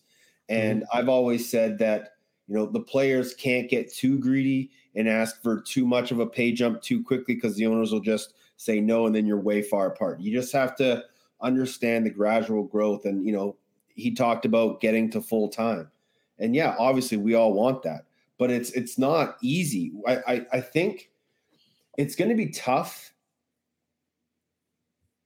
excuse me, for the next couple of years, while there's still sort of that, and everyone's always going to have families, but there's still a bit of that old guard where people are so already set in their life that they're not going to be able to say, hey, you know what? I live in the GTA. but I'm and I'm not going to move my whole family to Philadelphia or to San Diego or to Colorado or wherever, Saskatoon, right? So it's going to take time to get to a place where everybody lives in market, but we have to all see at the same point that the only way we get to full time is when we have guys living in market. So guys are going to have to make that sacrifice and understand that okay, you know what? we have to slowly grow our pay scale but you know i might have to move i might have to you know just like in every other pro sport when a guy gets traded you know the wife and kids may stick around for the rest of the year and then he moves and stays in an apartment or whatever and then the year after everybody follows we're going to have to get to that point mm-hmm. but it's going to have to like zach said where we're at a, a comfortable healthy living wage through all of lacrosse to get us there and uh, you know it's going to take time, but as long as they don't get us to one of those 11th hour late night meetings where we're all sitting here saying, shit, are we going to have a lockout? Is there going to be a work stoppage or anything like that? So, um, so thanks to Zach as always for giving us some insight in, into the Roughnecks, but more importantly to the players union and everything that goes on behind the scenes. Are you ready for this week's jersey journey? I think I'm going to stump you. I'm ready. I think I'm ready. I'm scared, but I'm ready. Play along, everybody. Who is this National Lacrosse League player? Started his career in Rochester for three years, went to Vancouver for half a year, then to Minnesota for half a year, stayed with the team when they went to Georgia, was there for two and a half, and then ended his career with two years in Toronto. Pat Gregoire, who is this player? I don't know if we do lifelines but I'm assuming it's when you say Vancouver, that means the Vancouver Stealth. Correct. Okay. So you said Knighthawks. Rochester to Van. Van to yep. Minnesota. Stayed with the franchise down to Georgia. Then to New England and finished his career in Toronto. Is this? Oh, he's got a guess already. The four time NLL champion, Johnny Pup Powless. It is. Yes. God damn it. I thought I had a good one there. You did. I thought I had You did. But yeah, I just like to thank my family for believing in me, keeping the streak alive. Um, I am going to get stumped one of these days. One of these days, one of us will stump the other. But not today. but not today, Satan. Not today. Um, OTCB parlay is up last week. Uh, the th- the uh, Riptide. Let us know. See if we can get back on the horse. Time now for box bets. Your source for all the lines, odds, and props from across the world of lacrosse. Brought to you by CoolBet.com. Stay cool, bet responsibly. hey, we're having a good day, lads. And uh, we're still in the mix, baby. All right, box bets, um, busy week in the National oh, yeah. League. A lot of odds and opportunities for people to join along. But last week we had New York, San Diego, Toronto, Halifax all to win. But unfortunately, the loss by New York and Colorado spoiled the victory. This week, we each picked two. We put them together for a great number, thanks to the Cool Bet fans. Yeah, this is this is a a big spot for us. We tasted some victory, um, but it, has been a bit of a struggle since then. So we're gonna get back on the horse, like you mentioned. It's uh, it's a great number. I I think it's like you said, you pick two, I pick two. Can't be any finger pointing here. We didn't get the poll up. May or may not have been by design, but here's what we with. so we have the Georgia Swarm plus one and a half Friday night game in Halifax. We've got the Warriors and the Bandits over 23 and a half. There's that double header TSN. Watch it, watch it, watch it. Then we move on. The Roughnecks just to win. That's it. All they got to do beat Philadelphia. And then we wrap things up with the Seals and the Rock, two Orangeville goalies going toe to toe under 23 and a half. Before the boost, plus 912. I told Teddy, you know what? Once the polar bears get their paws on it, we're going to get it to about, let's say, plus a thousand. I was wrong.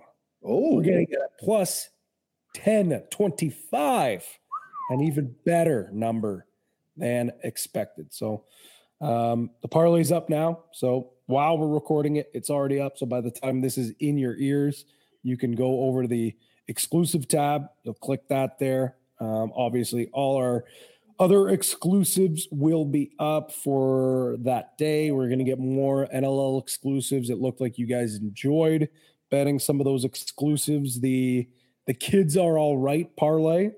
I believe it was uh, Tye Kurtz and Alex Simmons both over five points, and the Albany Firewolves to win. That one cashed no problem at all. So we'll get more of the daily exclusives up for this weekend. We'll got to get our OTCB parlay up there. The Lax Class parlay will be up there, and um, you said it, Teddy. This slate is massive, meaning there is so many opportunities uh, to sprinkle uh, and make your watching experience of the NLL just that much more exciting. Not that you need it, no, but it certainly will will up the ante. Uh, I do not bet on the National Lacrosse League, but I will be taking the Edmonton Sports Talk parlay um, for tonight. McDavid two plus points, Draisaitl one plus goal, Bouchard one plus point, and the Oilers to win in reg. Hammer it plus four seventy five. So uh, thanks to you guys on the Lock Shop and the uh, Edmonton Sports Parlay. I, I love that. I love that I can get some you know tailored bets to my fandom. Yeah, and uh, the way that uh, the Oilers have been playing um, depends which team shows up. But when that good team shows up, man, those Edmonton those Edmonton Sports Talk parlays have been cashing really, really, really well. So, um, are you having fun talking with those guys? Being a Leafs fan, you guys just go back and forth. Oh, it's great. I love it. I absolutely love it. Uh, during that seven game winning stretch, it was great. Yeah. But, uh, after losing to Vegas, I was on the show today. They didn't bring that up. We were talking more golf, so I kind of went under the radar on that one, which was nice because uh, I was not very kind yeah. to uh, to the Edmonton folks when you guys were struggling at the start of the year. So, Yeah. as they say, what goes around comes around, and uh, I got a taste of it for a bit. But now both teams are playing well, so everyone's happy. Teddy, you you want to get in on all of the fun, head over to coolbet.com. Oh, what do you got? Oh no, no, no! Because remember last week we didn't get to give the folks an update on the NLL Cup. Oh, yeah. those are up, and uh, we can. I'll run down them real quick. So Toronto Rock are your favorites at plus three hundred. San Diego Seals plus four fifty in second. Then a pretty big drop off. The Buffalo Bandits still they're fi- at five hundred. The odds makers still believe in them. They are plus 600.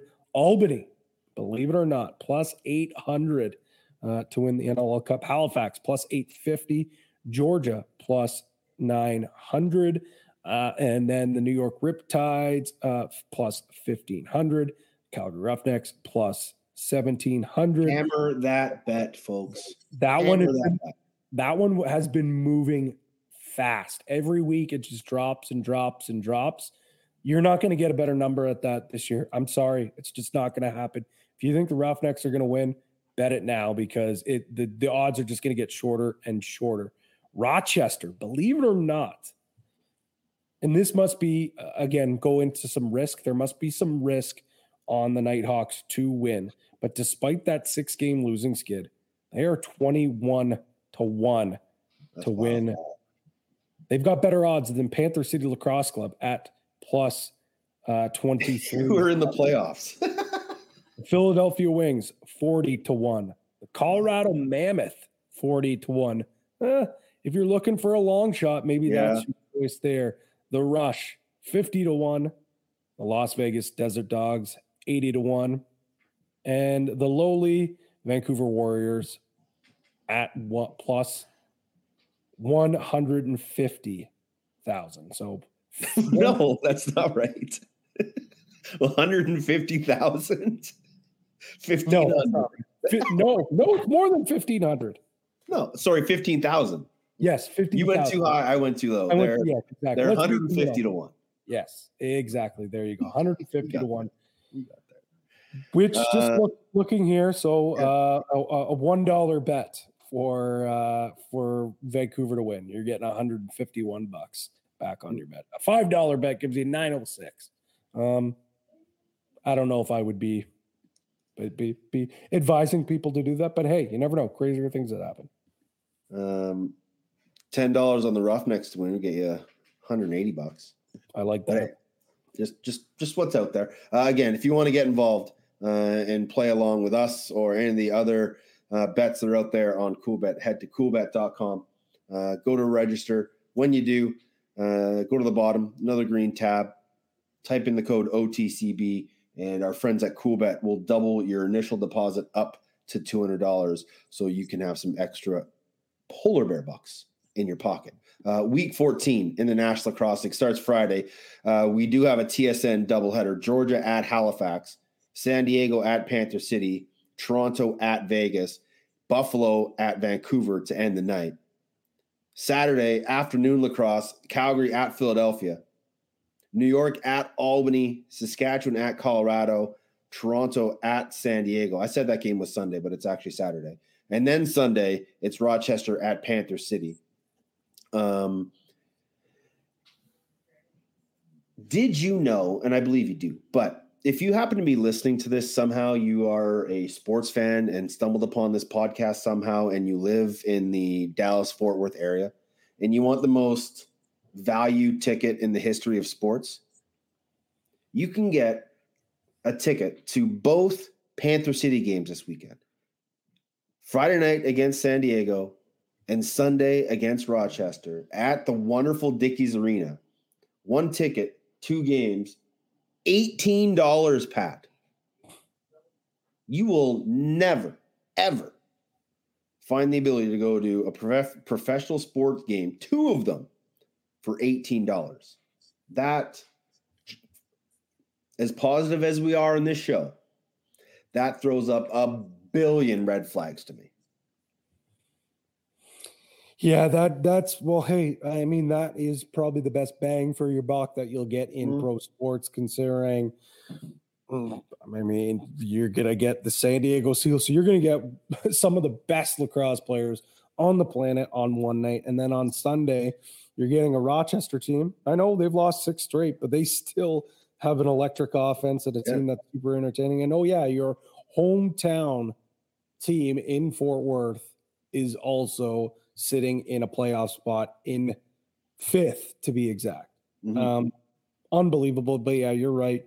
Definitely some red flags. Uh, there's been rumblings going on on on Twitter about the future of that franchise, and yeah, I mean, you'd be crazy not to think that they're trying to figure out what's going to be there for the future. But if you're interested, go out. You can find what's rumbling there, and um, it's it's just unfortunate because this is such a fun team to watch, and and they deserve better. Yeah. And uh, you know, a five and four team. Um, you know, the fact Can't that you get 500 fans.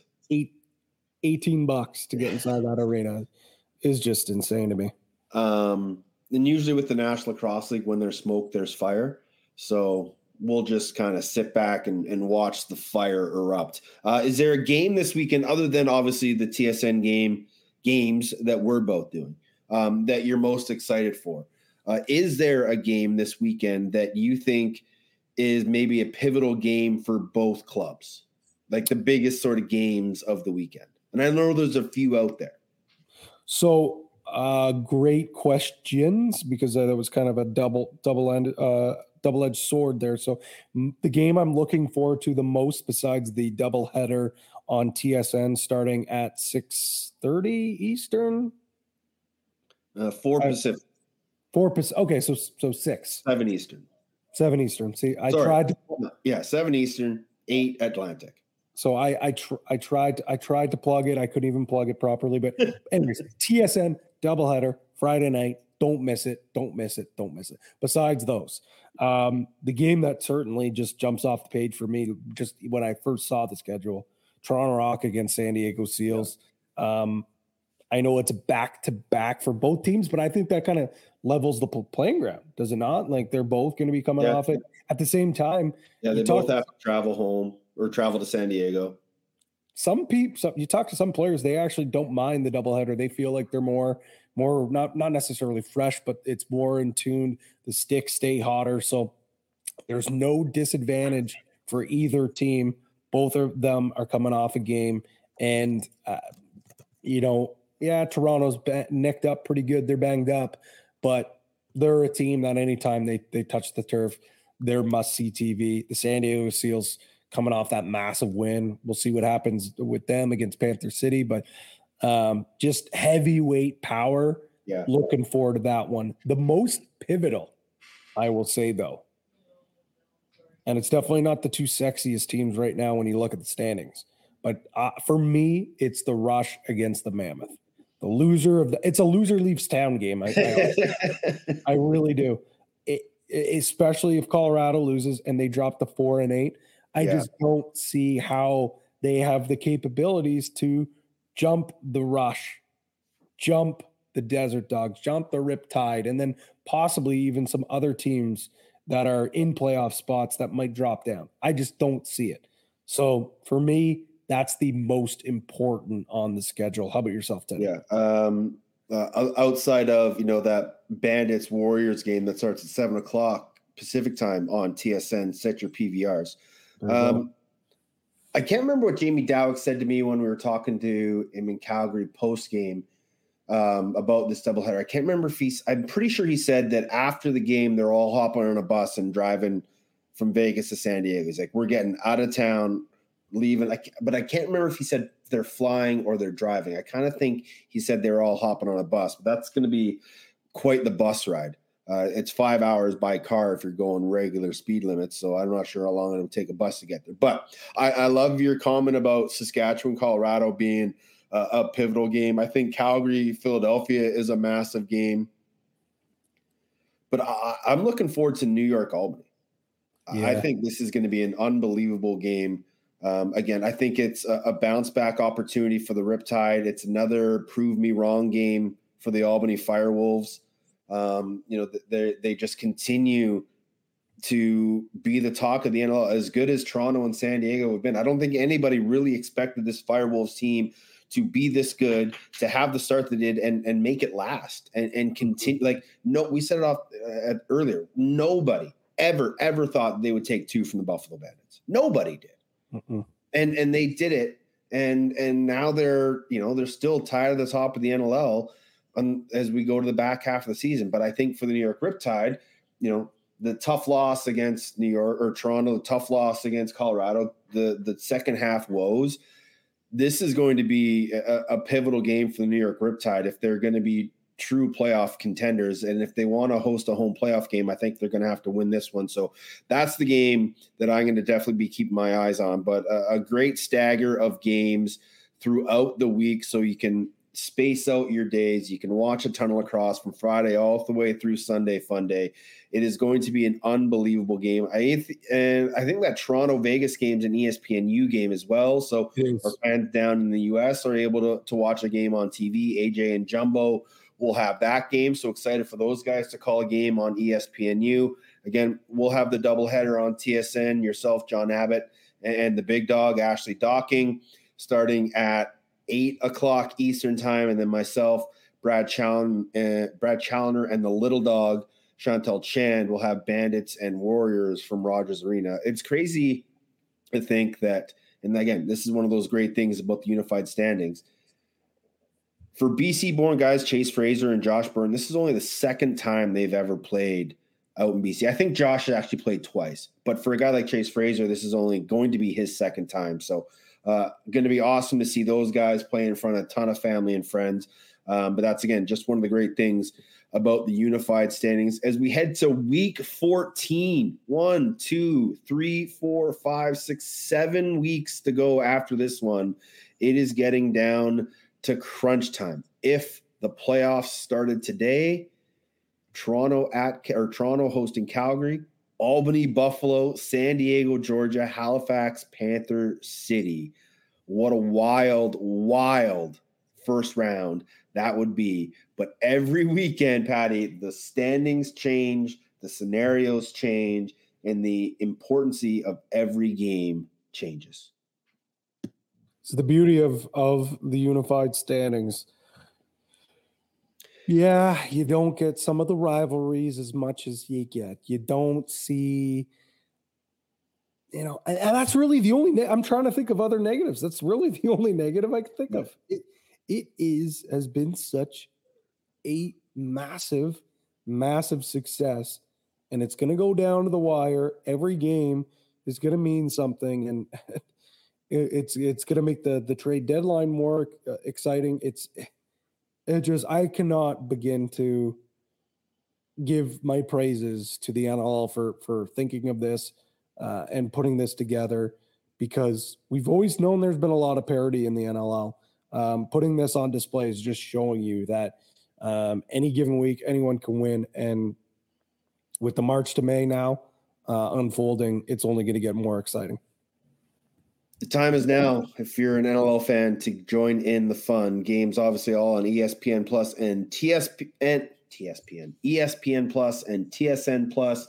Two games on TSN Linear, one game on ESPNU Linear. So tons of opportunities to watch the NLL. Thanks to Zach Currier for stopping by and giving us some time. Continue great work with the PA and the Roughnecks. He is Pat Gregoire. Find him on Twitter at Pete Greggy. I am at Teddy Jenner. The show at OTCB underscore podcast or on the Instas at OTCB podcast. Until we speak again, enjoy the games this weekend. If you take a friend, take two, buy a beer, maybe even a pocket dog if you're in Calgary. And we'll talk to you next week. Stay safe and be excellent to each other.